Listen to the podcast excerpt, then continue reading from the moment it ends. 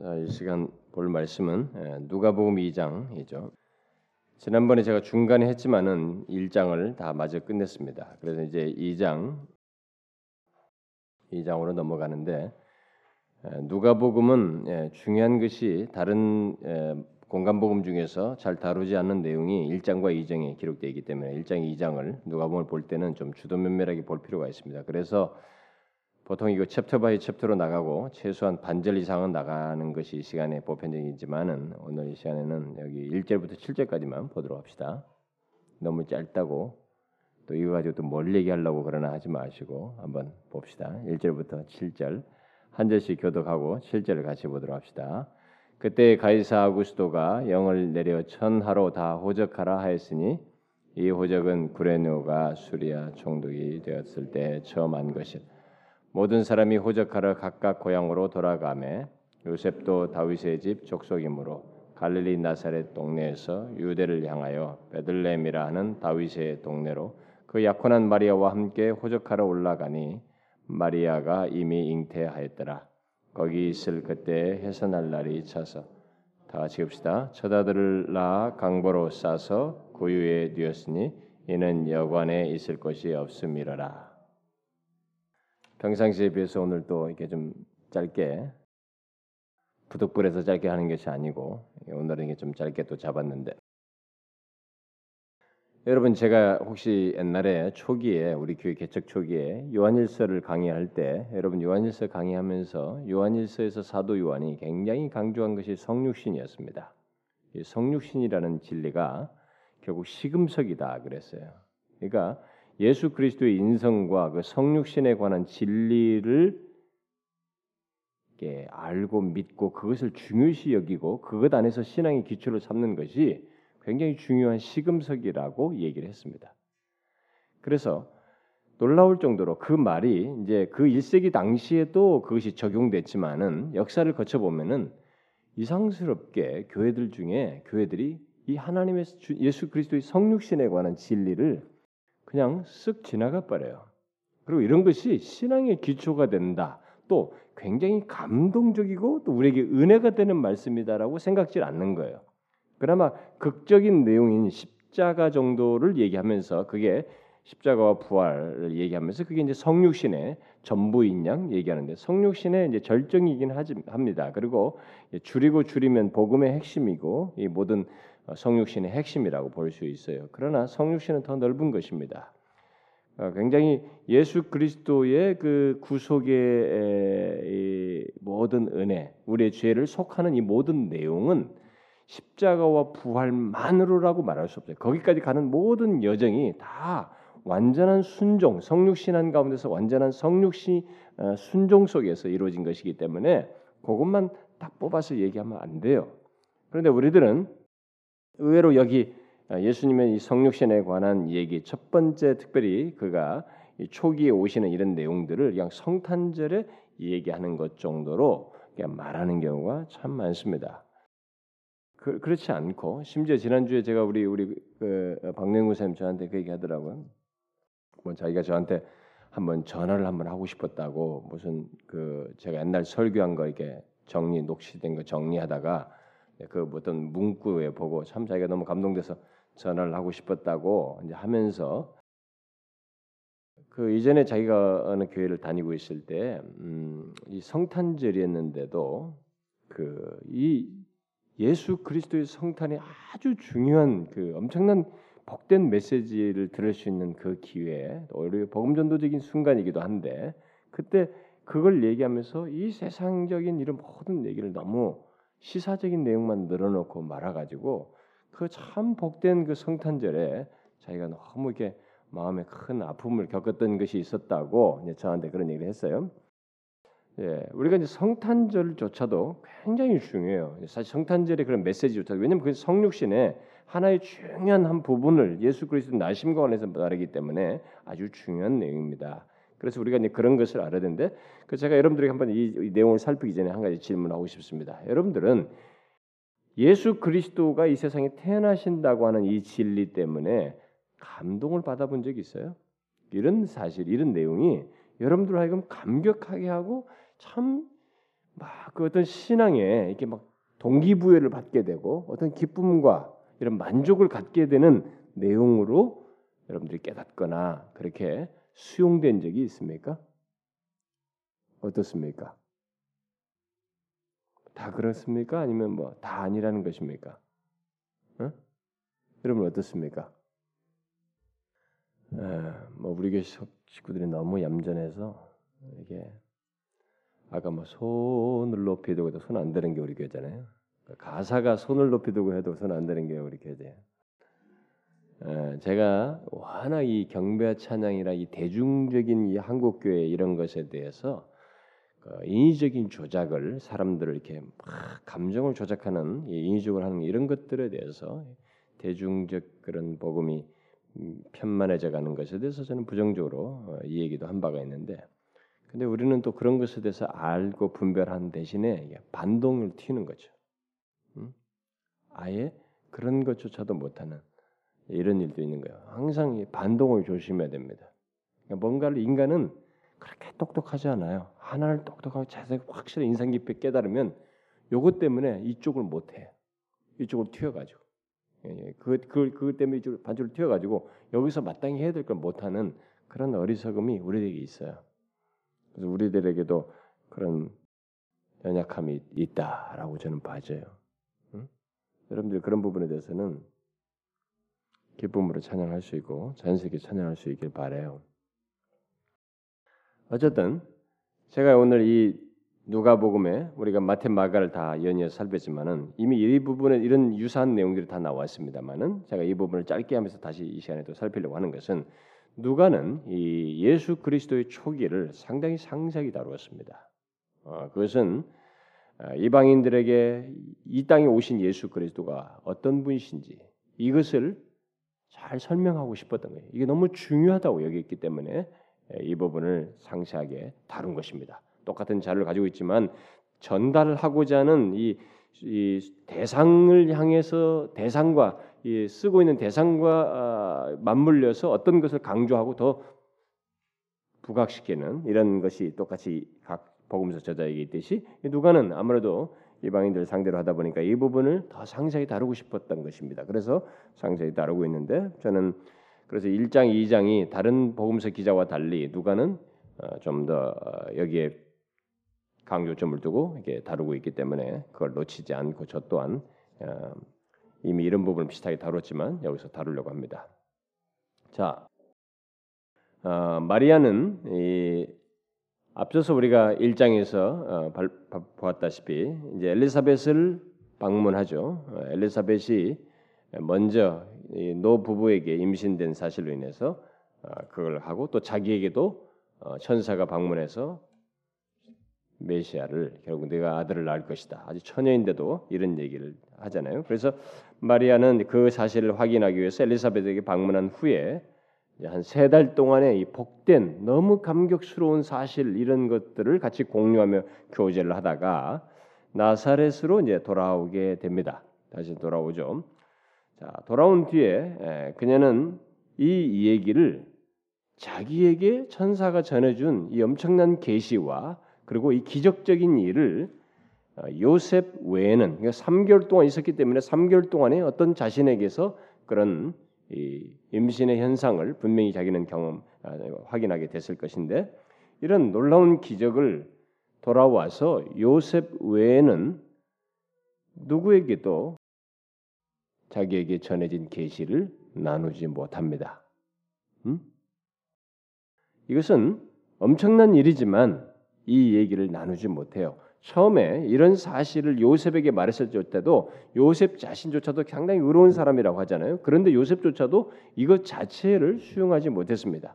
이 일 자체는 지금 마리아에게 벌어진 일은 정말 엄청난 일이지만 이 은혜로운 일을 이 기적적인 일을 아무도 수용을 못하고 있는 상황이죠. 그래서 우리가 요셉조차도 처음에는 수용 못하죠. 어, 여러분 그건 한번 잠깐 우리가 보았지만 한번 보도록 합시다. 이 마태복음 그 1장을 보게 되면은 그 장면이 나오죠.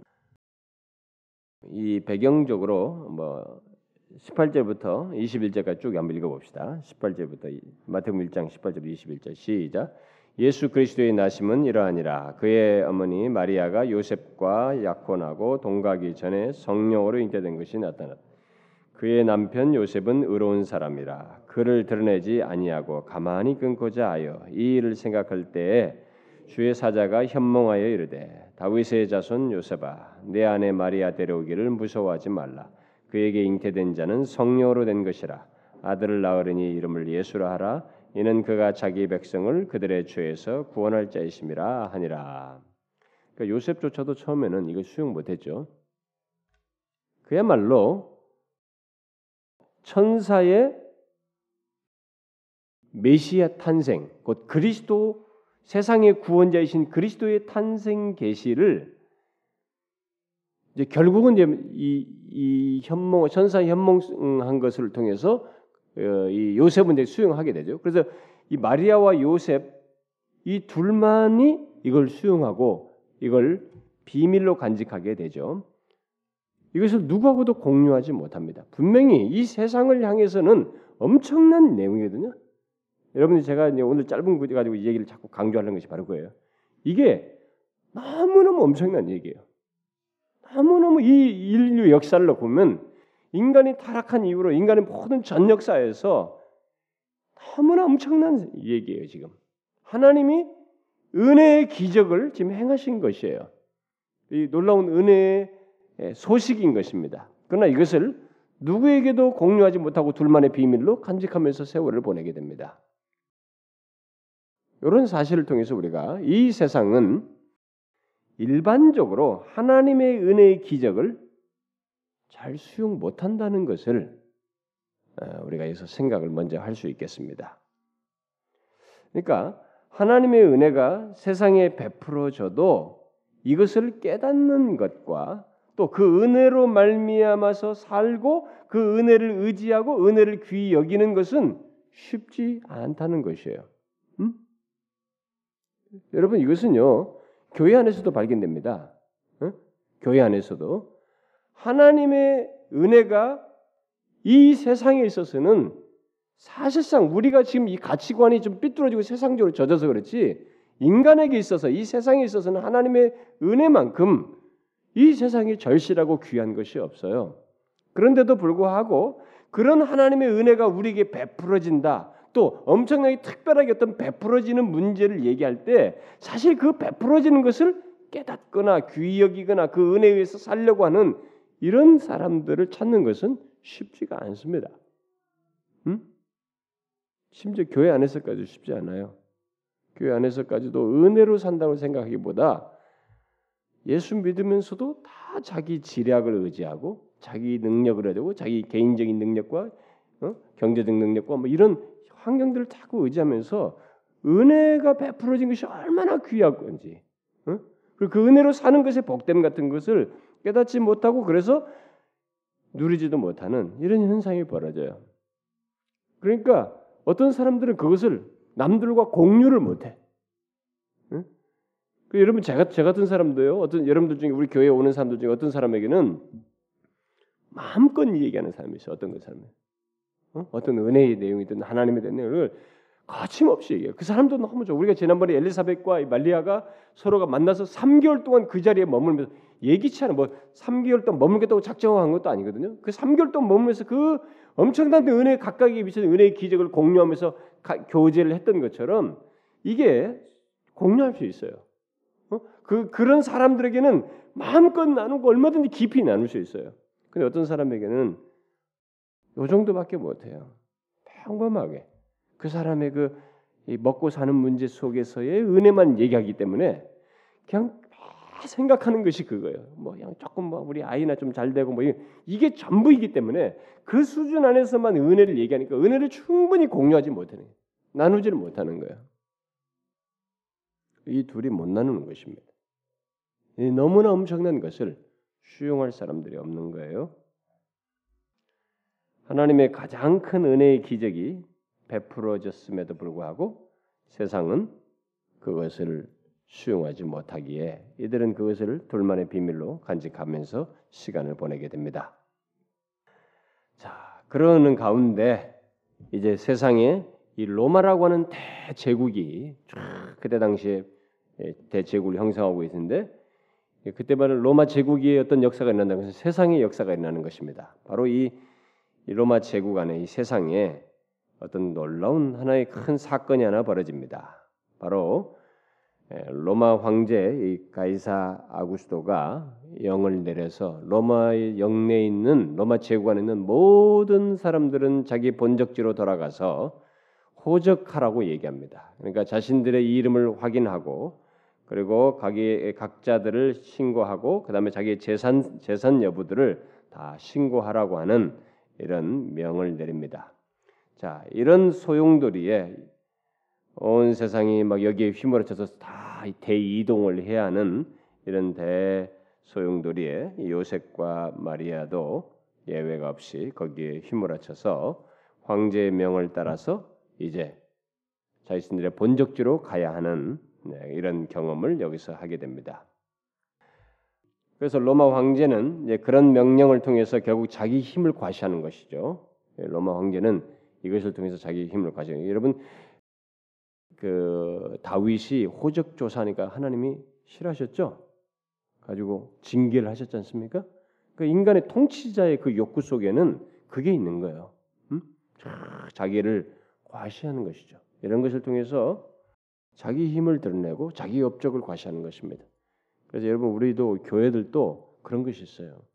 예, 목회자들 사이에서도 숫자 숫자를 가지고 우리 교회는 몇 명, 몇 천 명 이게 이걸 가지고 자신들의 힘을 과시하죠. 음? 우리는 그것이 큰 교회면은 다 정답을 말한다는 통념이 성립될 정도로 우리가 그렇게 하고 있어요. 근데 사실 이런 부분에 대해서 이걸 극복한다는 것이 얼마나 어려운지 몰라요. 저는 목사로서 제가 경험합니다. 너무너무 어려워요. 어려운 거예요. 근데 그게 어쨌든 하나님적인 것이 아닙니다. 성경적인 것이 아니에요. 그건 세상적인 것이 인간의 본성적인 것입니다. 이 로마 황제가 자기 힘을 과시하기 위해서 하는 것이에요. 응? 자, 이것이 세상이에요. 이렇게 자신의 현세를 자랑하는 이 세상 속에 여기 두 사람이 움직이고 있습니다. 바로 하나님의 은혜의 기적으로 말미암아서 이 복된 소식을 가지고 살아가는 이 두 사람이 거기에 같이 공존하고 있습니다. 자 보세요. 너무 다르죠? 여기에 자기 자신의 힘을 과시하는 이것이 통치 통념적인 세상과 하나님의 은혜의 기적으로 그것을 품고 감격하면서 살아가는 이런 요셉과 마리아 같은 부류 이게 두 부류가 이제 현실에 좀 너무나 다른 세계입니다. 둘이 너무 다른 세계예요. 오늘날 그리스도인들이 이 세상에 이런 이런 현세 말이죠. 이 로마 황제가 가치 황제가 가지고 있는 가치관이 이 팽배하는 이 세상과 우리가 예수 그리스도를 믿으면서 가지고 있는 이그 어, 그것 안에서 은혜로 사는 자의 어떤 삶의 가치관을 가진 것 사이가 공유한다. 이것이 같이 어? 공존하고 이게 공유한다. 다시 말하면 이것을 뒤섞일 수 있다고 하는 것은 큰 착각이에요. 예수 믿는 사람들이 자꾸 세상과 닮아가려고 더 저들과 가까워지려고 하는데 그들의 가치관을 더 공유해서 문화를 더 따라서 같이 비슷해지려고 하는데 그렇지 않아요, 여러분. 육신적으로 공간은 공유할 수 있지만은 사실 삶의 세계가 다릅니다. 삶의 세계가 달라요. 로마 황제는 바로 그런 세계 속에 살아가고 있습니다. 이 두 세계와 각, 각 세계에 사는 사람들의 가치관과 삶의 방식은 너무도 다릅니다. 세상의 왕은 자신의 치세를 드러내는데 모든 것을 발휘하고 있고 그런데 이 세상의 구원주는 자신을 드러내지 아니하고 지금 그것을 소유한 자는 또 이렇게 그것을 기뻐하면서 살아가게 되는데 실제로 또 이 두 사람을 통해서 나올 예수 그리스도는 세상의 구원주신 그분은 이 아구스토처럼 행하지 않습니다. 우리가 나중에 뒤에 보지만은 말구의 나심으로 자신을 낮추셔요. 낮추심을 통해서 높여. 이게 기독교예요, 여러분. 이게 기독교예요. 오늘날 우리가 기독교가 완전히 세상과 똑같아져서 예수 믿는 사람들 가치관까지 똑같아져서 똑같이 아우구스토 방식으로 살아가려고 하는데 우리는 예수 그리스도 방식으로 사는 것이에요, 여러분. 그게 신자예요. 응? 그게 비굴한 것이 아닙니다. 비참한 것이 약한 게 아니에요. 이게 강한 거죠, 사실은. 이건 아무나 할 수 없는 거예요, 여러분. 여기 두 세계가 존재하는 것을 짤막한 구절 속에서 우리가 볼 수 있습니다. 그런데 뒤에 보니까 네, 모든 사람이 그래서 호적하라 각기 고향으로 돌아가는 그 환경 그 모습 속에서 이 두 사람 또한 자신들의 일상을 멈추고 먼 길을 여행하게 됩니다. 음? 요셉도 다윗의 집 족속이므로 갈릴리 나사렛 동네에서 유대를 향해서 베들레헴이라는 다윗의 동네로 향하게 됩니다. 자, 요셉은 원래 나사렛 사람이 아니죠. 나사렛 사람이 아닙니다. 다윗 자손으로 이 베들레헴이 고향이었어요. 다윗의 자손이기 때문에 그 다윗의 그, 어, 그 족속들이 원래 터를 잡고 있었, 던그 고향으로 자신의 본적지를 향해서 가야 했습니다.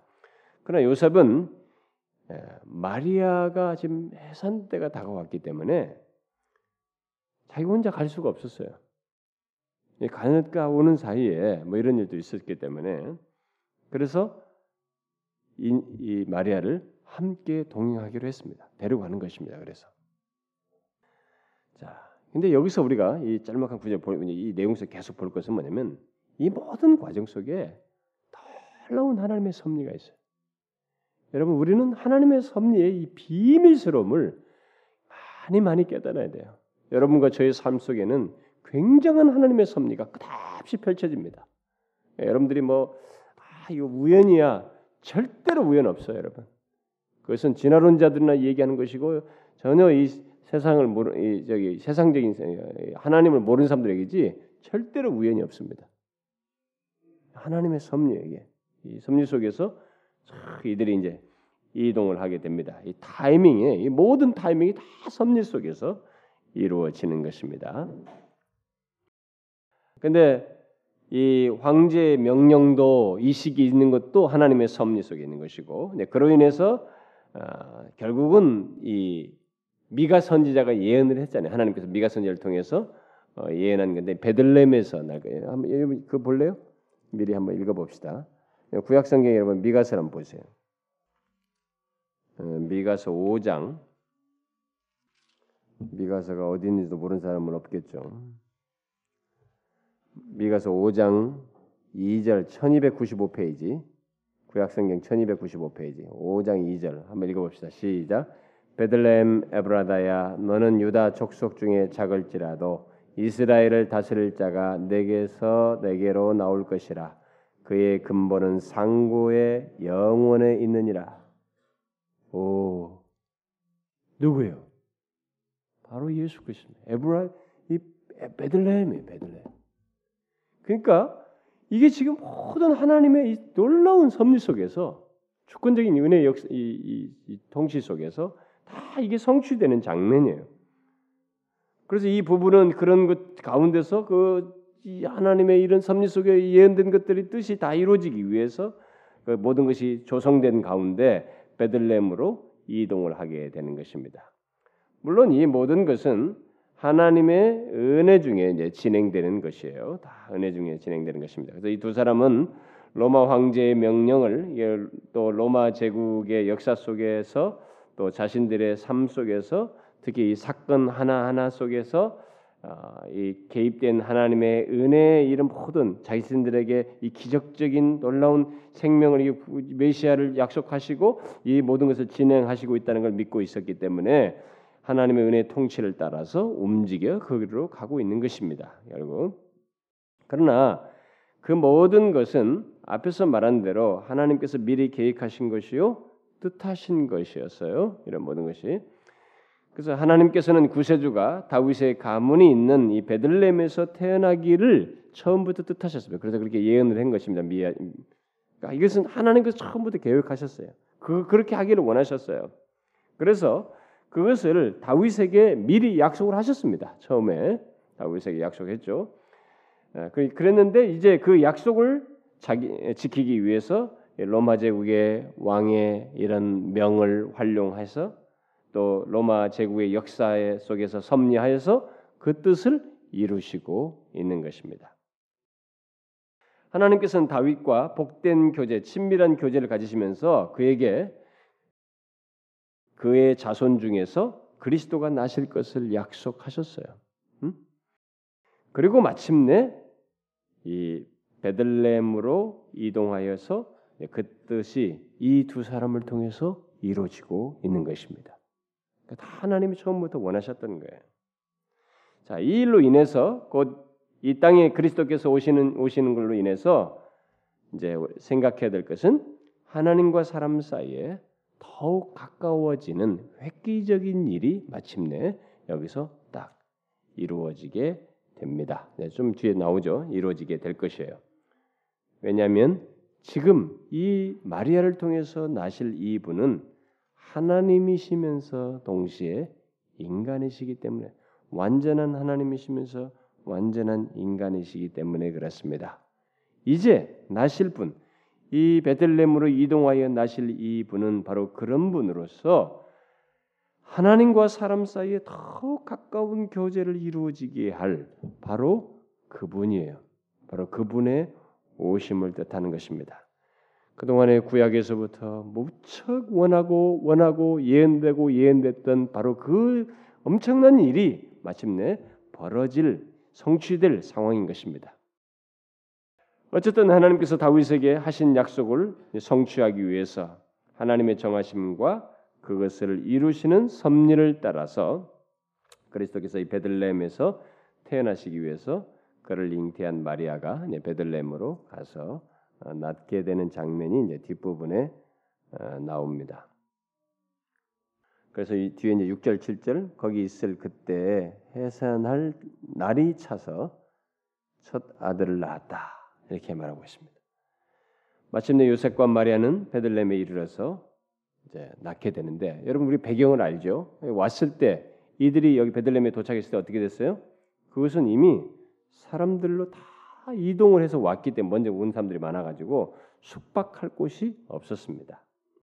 찾을 수가 없었어요. 결국 그들은 아무도 없는 마국간을 발견해가지고 그곳에 여정을 풀게 됩니다. 음, 여기서 어, 그래서 강보에사의 구유에 뉘었다는 말이 바로 그거죠.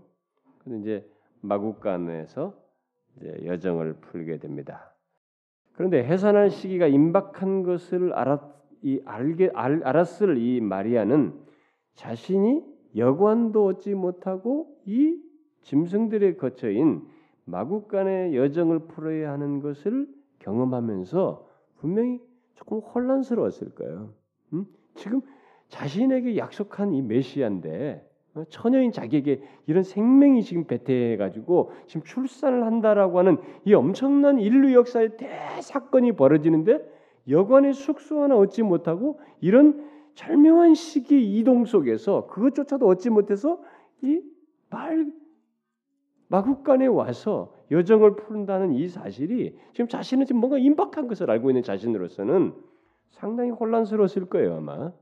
어떤 그런 생각들이 그에게 스쳐 지나갔을 겁니다. 분명히 그렇지 않을 리가 없어요.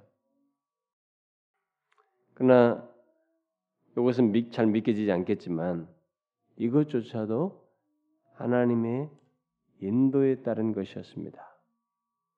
다시 말해서 하나님의 섭리였어요. 여러분 우리가 이것을 생각을 자꾸 해야 되는 거예요. 이런 것이 우연한 것도 아니고 하나님께서 어떤 뜻과 목적을 가지고 이렇게 이 자료 이런 과정으로 인도하셔서 섭리 중에 이런 말구에서 세상의 구원주가 나도록 하셨다는 것이에요. 이것을 여러분과 저와 무관한 얘기로 생각하면 안 되고 우리와 굉장히 관련성을 가지고 이 문제를 생각해야 돼요. 제가 뒤에 덧붙이겠습니다만은 여러분들은 자꾸 이 얘기를 들으면서 그렇게 생각을 하셔야 됩니다. 어쨌든 그 초라한 곳에 요셉과 마리아 이 두 사람만 있게 됐을 텐데 사실은 그런 혼란도 야기되는 순간이었겠지만은 사실은 성령께서 그들 가운데 임재하여서 인도하시는 그래서 그 상황이 허락된 것이었습니다. 우리들은 이런 상황을 이해할 수 있어야 됩니다. 지금 이것이 이 말구위에 지금 자기 둘만에 있지 않냐고 거기에 성령께서 그 임재 가운데 그들과 함께 계셔서 섭리 중에 인도하셔서 이 자리에 있게 됐다는 것을 우리가 결국은 이 기록상을 통해서 이제 보게 되는데 우리 또한 이런 사실들을 분별하고 믿음으로 읽을 수 있어야 됩니다. 만일 우리들이 살면서 이 같은 성령의 인도를 믿음으로 볼 수 있다면 우리의 삶 속에 치밀하게 개입된 하나님의 섭리를 볼 수 있다면 그래서 신뢰할 수 있다면 우리들의 삶이 얼마나 부유할 수 있을까? 한번 생각해 보세요. 우리의 삶이 얼마나 부유할 수 있을까요? 우리는 이 임재와 인도를 예, 보지 못하게 되면 이 마국간 같은 현실은 굉장히 수용하기 어려운 문제예요. 원망스러운 것입니다. 어? 여러분 그렇지 않겠어요? 아니 내 첫 아이를 낳는데 어? 내 인생이 왜 이렇게 비참하냐 이거야. 어? 방 하나 더 얻지만 무슨 웬 마국간이야. 이거. 여러분 잘 보세요. 이것은 환경 문제가 아니에요. 이것은 분명히 섭리를 믿음으로 보는 것이에요. 여기, 여기 가운데 우리의 삶 속에 개입되어 있는 철저하게 여기에 그 그들과 함께 임재해서 임재하여 인도하시는 성령의 인도와 이 섭리를 못 보면 이 상황은 정말로 이해하기 어렵습니다. 그리고 예수 믿는다는 것의 장점이 뭐예요, 여러분? 응? 예수 믿는 것의 복이 뭡니까? 세상 사람들은 이걸 못 본다는 거예요. 하나님의 임재와 인도를 못 본다는 섭리를 못 본다는 겁니다. 자신의 삶이 보니까 뭘 몰라요. 그냥 그때 그때예요. 직감과 어? 본능과 성질 나는 대로, 싫은 대로, 기분대로 그럴 것이에요. 돌이킬 것도 없습니다. 자기가 토해놓고 화내고 모든 짜증 다 해내도 잘못했다고 사과할 이유도 없어요. 터트리고 마는 거예요. 여러분 오늘은 온라인까지 있어가지고 인터넷까지 쏟아놓고 책임도 지지 않아요. 이제는 법까지 무너뜨리려고 그래. 법조차도 교묘하게 피하기만 하면 끝이에요. 양심, 도덕 이런 건 이제 더 이상 없어졌어요. 이런 포스트 모더니즘 영성 제가 얘기했죠. 포스트 모더니 시대가 바로 이 시대에 우리가. 그래서 예수 믿지 않는 이 섭리와 하나님의 인도를 모르는 사람들은 토해 놓는 것밖에 없어요. 싫으면 싫고 이게 싫고 짜증나고 힘든 것을 극복할 힘이 없습니다. 왜냐하면 섭리를 못 보니까. 그럼 예수 믿는 것의 장점이 뭡니까 우리는? 이걸 본다는 거예요, 여러분. 마국간에 우리 둘이 있지만은 이 두 사람이 있지만 여기에 하나님의 인도가 있다는 것이, 여기에 하나님의 뜻이 있다는 것입니다. 하나님의 섭리가 우리는 이 기록을 통해서 알게 됩니다. 이게 놀라운 하나님의 섭리였어요. 두고두고 우리가 찬송하는 내용입니다. 이게 여러분과 제가 만약 우리의 삶 속에서 벌어지는 모든 환경에서 이런 하나님의 임도와 섭리를 못 보면 여러분 못 견뎌요. 세상 사는과 똑같이 짜증나고 화내고 신경질 나고 힘들고 견디지 못합니다. 응? 내 인생은 왜 이렇게 비참한 거야? 응? 나는 왜 이런 삶을 살아야 돼? 웬 마구간이냐 말이죠. 왜 내내 딴들처럼 이게 좀 부유하지 못하는가? 견디지 못해요, 여러분. 여러분 섭리를 보셔야 됩니다. 저와 여러분의 삶에 우연한 건 하나도 없어요. 정말로 없습니다. 제가 우리 교회에서 섭리에 대해서 많이 설교를 했습니다만은 절대로 없습니다. 예수 믿는다는 것은 절대로 없다는 것을 알고 그것을 보는 것이에요. 심지어 어떤 사람이 이 순간에 이곳에 있지 아니하고 어? 다른 곳에서 만일 죄를 범한다. 그것도 무슨 섭리인가? 하나님은요 그 사람의 악한 행동을 동에서 행동 속에서도 자신의 섭리를 이루셔요. 우리가 다 이해할 수 없지만 이루십니다. 그래가지고 악을 선으로 바꾸셔서 깨닫게 하시고 어떤 것을 주셔요. 그리고 여러분들이 오늘 이 순간에 이 자리에 와서 이 말씀을 듣는 것도 그런 하나님의 섭리예요. 인도예요, 여러분. 우연하게 있지 않아요. 이 두 사람이 비참하다 생각했으면 못 견딜 테지만은 그들은 이것을 아마 수용했죠. 수용했습니다. 응? 이 은혜의 기적을 수용하면서 여기서 강보의 첫 아들을 낳아 강보에 쌓아 구유에 누였습니다. 음? 이런 마침내 두고두고 찬양할 메시아의 마국간 탄생이 있게 되었습니다. 그야말로 세상 죄를 지고 갈 어린 양께서 그곳에서 태어나셔서 강보에 싸서 구유에 누이시는 이 아, 엄청난 장면이 마침내 여기서 행해졌습니다. 마리아와 요셉은 성령에 의해 잉태된 메시아 그 위대한 기적을 가장 먼저 본 사람들입니다. 바로 하나님의 아들께서 세상을 구원하시기 위해서 혈육을 입고 자신들을 통해서 오셨다는 사실을 이렇게 목격하는 최고의 복을 이들이 누리게 되었습니다. 이들에게 이 순간은 어땠을까? 우리는 한번 상상해 볼 수 있겠습니다. 이들에게 이 순간이 어땠을까요? 음? 그런 그들의 감정적인 것은 여기서 중요한 기록상의 문제가 아니에요. 저이 듣는 이, 이 수신자들 때문에 그, 그런 것들을 다 다루지 않았습니다만 우리는 생각해 볼 수 있습니다. 그들에게는 이 순간이 어땠을까요? 우리들도 아이가 태어나면 경이감에 사로잡힙니다. 여러분 처음에 아기가 첫 아기가 태어날 때 얼마나 사람들 부부들이 굉장히 놀라워합니까? 어? 처음에 임신한 여자가 이제 몇 주 된 아이가 막 뭐 스캔해가지고 막 심장이 뛰는 우리 누구야 그 자매 자매였잖아요. 응? 자매가 막 뭐 아까 지난 몇주 다섯 주 2일 됐다고 하던가 지난번에 다섯 주 2일 됐는데 막 심장이 뛰어요. 막 그거 가지고 흥분해 하잖아요. 자기 어? 몸 안에서 그 생명이 지금 역동하고 있다는 거. 그것으로도 이제 흥분하고 놀라워합니다. 그런데 처녀인 자신에게 성령으로 잉태된 구세주를 직접 출생하여서 본다는 것,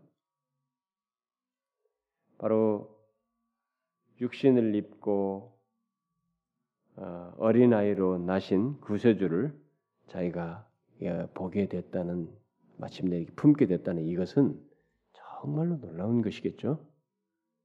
마리아는 막 굉장했을 거예요 아마 굉장한 감격을 가졌을 것입니다. 그것은 그들이 이해를 초월하는 또 수용하기에는 너무나 크고 엄청난 놀라운 일로 여기면서 이 상황을 목격했을 거예요. 그리고 마리아에게는 보통 어미가 갖는 기쁨보다 더한 기쁨을 아마 갖게 되었을 것입니다. 우리는 충분히 그런 상상을 할 수 있겠습니다. 근데 여기서 여러분들이 진짜 더 상상을 해야 될 것은 이 장면을 한번 이 그분이 태어나신 이 장면을 많이 상상해 보셔야 돼요. 저는 여러분들이 옛날에 청교도들이나 옛 선배들이 거룩한 상상을 많이 했던 것을 여러분도 이렇게 오늘날처럼 막 상상을 해놓고 막 그걸 가지고 성령이 내게 말씀하셔서 이렇게 하나님 음성 듣기라고 하면서 자기가 상상해놓고 이게 하나님 음성이라 이렇게 말하는 오늘날 해괴망측한 기독교 신앙의 이 이탈 같은 거 따르지 말고 성경에 계시된 내용에 충실한 거룩한 상상을 옛날 선배들처럼 우리가 할 필요가 있어요. 응? 여러분 한번 이런 걸 상상해 보세요. 이 현장, 이 장면, 이 마침내 메시아가 육신을 입고 오신 이 장면 한번 상상해 보라게. 하나님께서 육신을 입고 마리아의 품에 이렇게 강보에 쌓이는 이 장면을 한번 상상해 보시라는 것입니다. 결국 사람의 품에 하나님이 육신을 입고 오셔서 이게 안기시는 장면이 지금 여기 벌어지고 있는 것입니다. 여러분 이런 걸 한번 상상해 보세요. 아이고 애기 예쁘다. 이거요? 이게 아니에요, 여러분. 이건 하나님이 인간의 품에 안긴다는 이 엄청난 최초의 장면이 지금 벌어지고 있는 것인데 결국 이것은 뭔지 아세요, 여러분? 다른 많은 내용을 생각할 수 있겠지만 그 무엇보다도 하나님이 인간의 품에 아기로서 이렇게 가까이 안길 정도로 우리 인간과 이 정도로 가까이 오셨다는 것을 말씀해 주는 거예요. 음? 이 강보의 사에서 인간이 마리아의 품에 안길 정도로 가까이 하나님께서 우리 인간에게 가까이 오셨다는 것을 말해주는 놀라운 사실이에요. 너무너무 신비스럽고 놀라운 사실입니다. 우리와 그렇게 가까이 계시다는 것을 말해주는 놀라운 장면이에요. 우리는 이 장면을 통해서 우리와 너무도 가까이 와 계신 하나님의 은혜와 사랑을 보아야 합니다.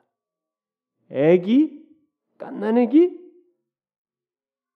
그렇게 낮추시면서 오신 하나님이라는 걸 아시고 이렇게 우리와 가까이 와 계신 하나님의 은혜를 사랑을 이 장면에서 봐야 돼요. 우리들은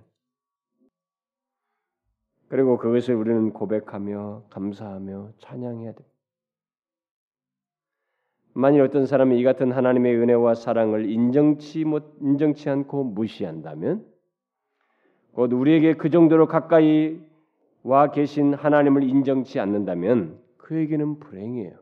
화가 됩니다. 왜냐면 왜냐하면 인류 역사 속에서 가장 놀랍고 복된 것을 보이셨음에도 불구하고 그것을 인정치 않고 알지 않기 때문에 알지 않기를 원하기 때문에 그것은 그에게 화가 되는 거예요. 그래서 제가 얘기잖아요. 인생 속에 이 예수 그리스도를 알고 가까이 오신 인간 가까이 오신 하나님을 알고 믿는 것만큼 인간 존재와 인류 인생 몇십 년의 삶 속에서 가치 있고 귀한 것은 없는 것이. 우리들이 너무 물질적인 것에 가치를 두다 보니까 거기에만 목을 매는데 여러분 살게 하고 오늘도 생명 주시고 내일도 살게 하시는 분이 하나님이신데 바로 그분이 이렇게 가까이 오셨다는 것을 알고 그분을 믿고 소유한다는 것만큼 인간에게 인간 존재와 삶에서 가치 있는 것이 없어요. 하나님께서는 우리와 가까이 하시기 위해서 또 우리와 함께 거하시기 위해서 이런 방법을 택하셨습니다. 아이로 태어나셔서 한 여인의 품에 안기는 이런 방법을 택하셨어요. 육신을 입고 아이로 태어나시는 방법을 택하셨어요. 이 놀라운 하나님의 방법에 우리는 경배해야 됩니다.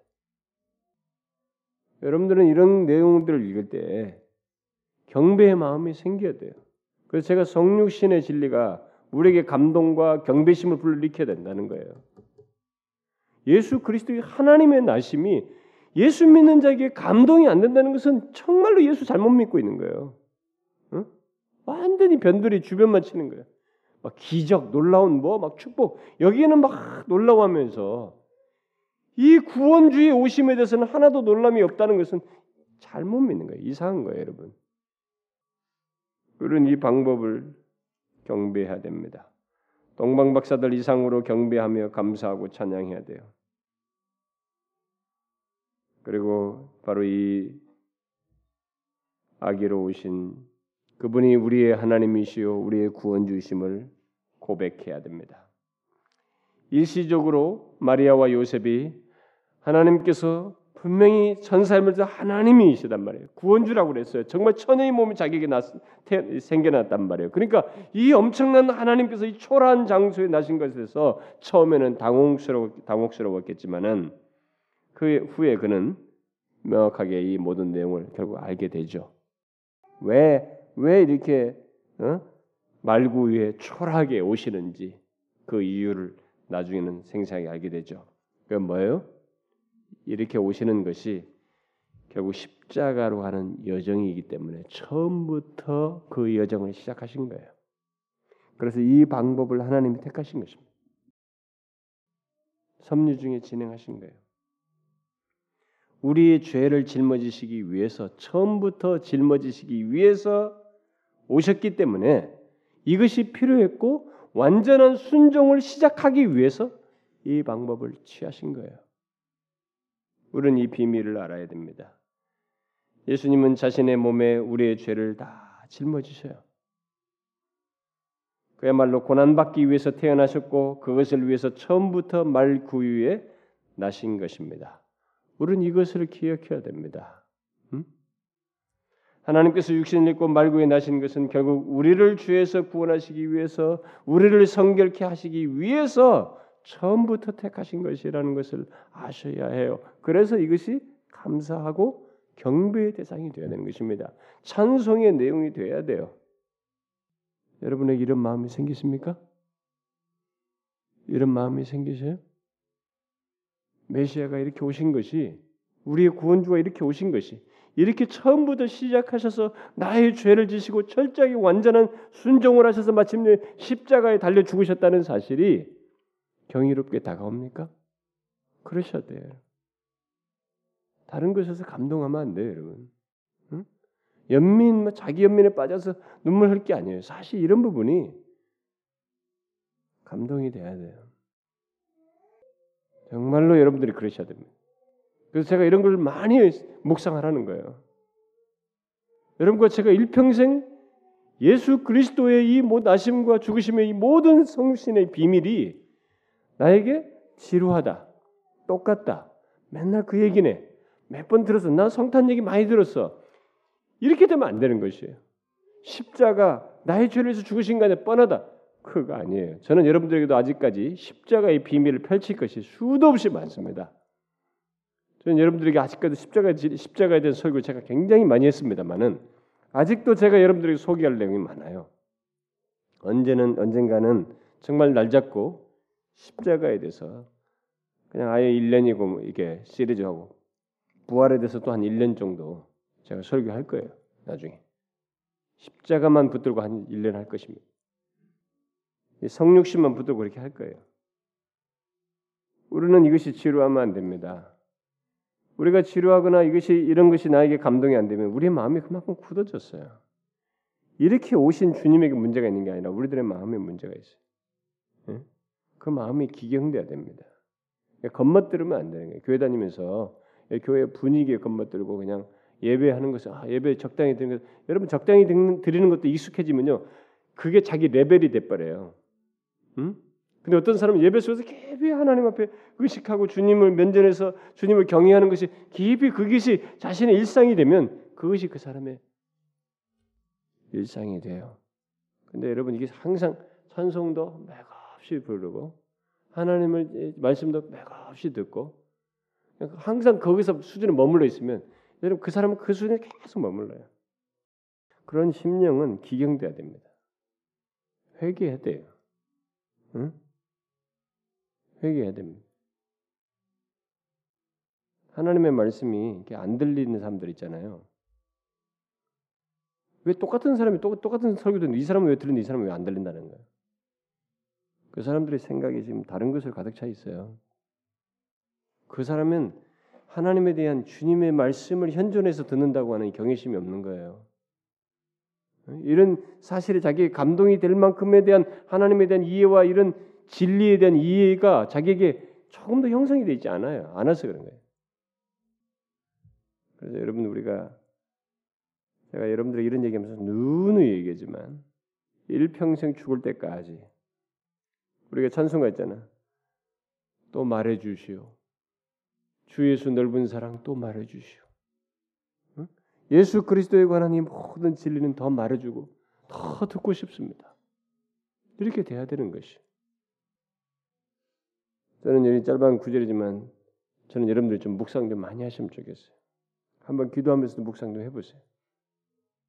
여러분과 저의 죄를 지시고 나를 깨끗게 하기 위해서 처음부터 이 길을 택하셨어요. 하나님이신 분이 사람의 품에 안 계셔서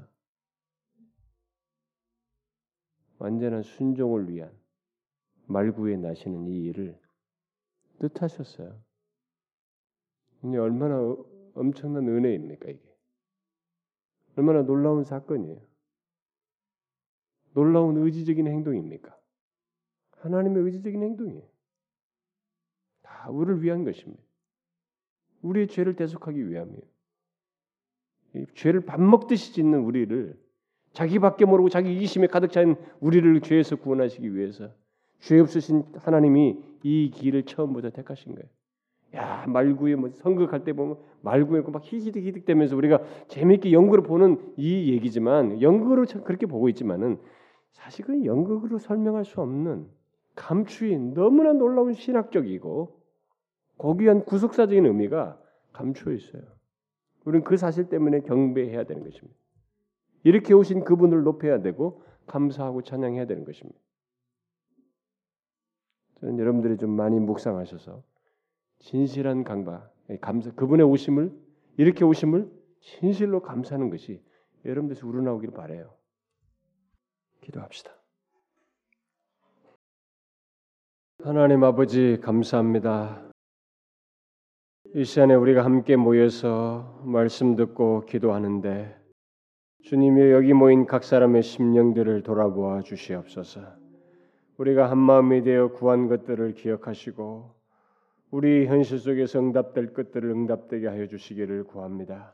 무엇보다도 들은 말씀을 가지고 우리 자신들을 돌아보며 기도했는데 주님의 우리들의 삶에 주님의 이 놀라운 섭리를 믿음으로 보며 그것을 인하여 감사하고 신뢰하며 나아가는 저희들이 되게 하여 주옵소서. 특별히 예수 그리스도께서 하나님께서 신이 육신을 입고 이 땅에 오신 것의 놀라운 비밀과 그 영광스러운 은혜를 특별히 우리의 죄를 대속하기 위해서 친히 그 길을 택하신 것을 인하여서 깊이 감사하고 경배하고 찬양하는 저희들 되게 하여 주옵소서. 단순 지식으로 넘, 넘, 넘 어가는 것이 아니라 이것이 우리에게 진실로 감사를 우러나오게 할 만큼의 이해를 갖게 해 주시고 눈을 열어 주시고 이런 놀라운 비밀에 대한 깨달음을 폭넓게 하여 주시옵소서. 묵상할 때마다 예수 그리스도의 오심, 하나님의 오심이 얼마나 우리에게 큰 은혜인지, 나 자신에게는 얼마나 복된 일인지를 항상 기억하고 묵상하며 감사하는 저희들 되게 하여 주옵소서. 우리가 살면서 내내토록 예수 그리스도의 이 성육신의 비밀로 인해서 이 대속의 은혜로 인하여서 날마다 감사하며 감격하는 저희들 되게 하여 주옵소서. 하나님의 여기 모인 각 사람의 지체들이 이 시간에 함께 구한 것이 있습니다. 이 나라의 민족과 몸된 교회와 하나님의 우리들의 각자의 신앙생활과 하나님 우리들의 필요를 아뢰었습니다. 그것들을 귀담아 들으시고 적절하게 허락하여 주시옵소서. 그리고 특별히 저들의 가정을 돌아보아 주시고 하나님의 저들에게 개인적으로 필요한 것들을 돌아보아 주시고 인생의 하나님의 갈 방향들을 허락하시며 저들에게 있어야 할 것들을 돌보아 주시기를 간절히 구합니다. 자녀들에게까지 하나님의 신앙을 가져야 하는 문제들 하나님 남편과 아내 자식들 저들의 영적인 상태까지 개입하셔서 도와주시옵소서. 정신적으로 영적으로 하나님의 신체적으로 어려움 당하는 자 곤고한 자들을 돌아보아 주시고 하나님이 저들의 삶 가운데 치밀하게 개입하셔서 인도하시는 것을 분명히 보고 경험할 수 있도록 인도해 주옵소서. 누구든지 이곳에 온 자들이 하나님께 간구한 것을 인하여서 오히려 감사하고 만족하고 하나님을 신뢰하는 중에 응답을 보는 역사가 있게 하여 주옵소서. 우리의 기도를 들어 응답하실 하나님을 믿사옵고 우리 주 예수 그리스도 이름으로 기도하옵나이다. 아멘.